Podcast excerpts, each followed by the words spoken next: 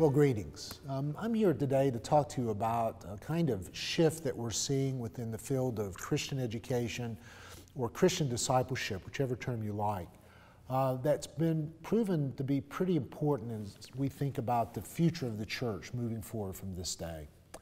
Uh, part of this renewed interest, this sort of recovery of a term that I'm going to talk about in a minute, has come out of the way in which we've tended to see a sort of failure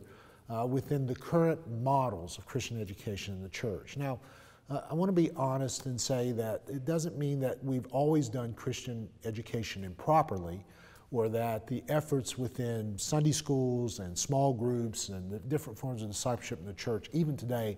are wrong or poor in quality, but that we've recognized that there is a gap, if you will, uh, within the way we're currently doing discipleship, Christian education, in what we really need to sort of recover that was a part of the early church and actually fits within our Wesleyan uh, tradition as well. And that's the recovery of the concept of catechesis. Now, that may sound like a strange word, catechesis. It's actually a very active term, but we often know it primarily through a more uh, passive term called catechism, uh, which is often associated with little books of sort of the basics of Christianity um, that are often taught to children or youth within certain church traditions. Um, and catechism is a part of this, at least it's the content of catechesis, but catechesis really is more than that. One way to think about catechesis, uh, this term that comes from the early church, is this is a desire to provide a deep grounding in the gospel to provide a very good beginning into the Christian life. And that one of the things that the church really needs to do is to recover this sense of getting back to the basics, providing a very good grounding into the Christian life in order that people have that as the impulse to live out the fullness of the Christian life throughout their journey. Catechesis was often associated with the practice of baptism. And so, one way to think about catechesis is not only our preparation for baptism, but also our participation through our baptism into the fullness of our Christian life. And so, it included the preparation, the, the training uh, as we entered into baptism, but it also included a much broader, larger pastoral formation of Christians as they lived out their baptized lives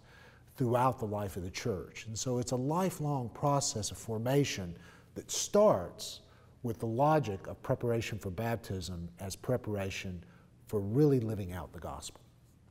So, what did catechesis include? Well, it did include the contents. And so, yes, it did include things like the Apostles' Creed and included a lot of scripture. As a matter of fact, uh, St. Augustine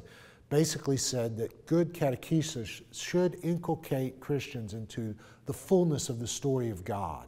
And that as a result of that early preparation, they should have a deep sense of the love of God communicated through the fullness of Scripture. And so catechesis was about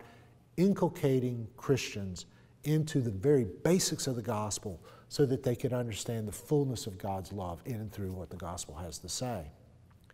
But alongside this sort of formative process, uh, catechesis was also a, a, set of practices, if you will, of instilling people into the fullness of the life of the Christian church.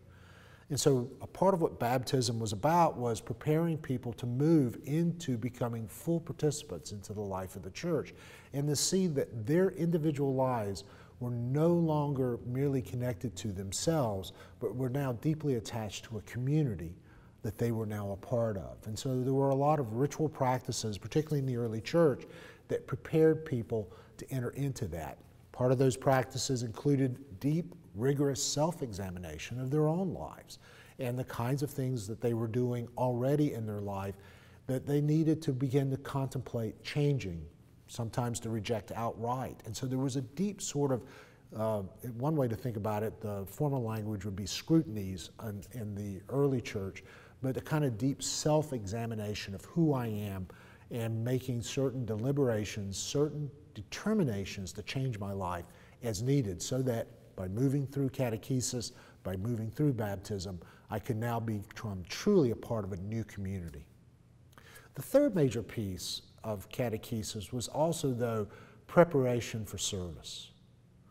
Um, it, it's interesting that uh, Bishop Lesslie Newbigin, much later, um, in an entirely different tradition, but not inconsistent with the Wesleyan tradition, would often basically as a part of baptismal training and actually through the baptismal liturgy, as people became baptized, he would basically say, You're now commissioned to be a part of God's ongoing mission in the world. And so, a lot of times, what catechesis was also about in the early church was service. And so, early Christian people, as they entered into the Christian life, as they prepared for baptism, as they went through the baptismal journey, they were also being taught that they were now to participate and live out their baptism in service to the world around them. And so, as much as it was about being shaped and formed in that kind of early embrace of the gospel, as much as it was about sort of really understanding the fullness of that gospel and examining that in light of the community they're about to become a part of, but also in the kind of way they're currently living their life and understanding the things they might have to abandon in order to become fully a part of this new community. It was also preparation for service, of extending out their baptized lives in the way in which they participated in the world around them. And so catechesis was designed to provide this deeply good beginning this real deep, immersive introduction to the Christian life so that the other aspects of discipleship that come after that were really reinforcing their entrance into the fullness of living into the gospel. Our hope is that as we continue in those very good works of Christian education or discipleship that we already have in the church, that we will take a renewed interest of assuring that we provide a grounded, good beginning for every Christian. Now, for those who have participated within the life of the church for a period of time, that may mean some remedial, some opportunity to live in and through, maybe even someone else as they prepare to enter into the Christian life and be carried along in that journey. But regardless,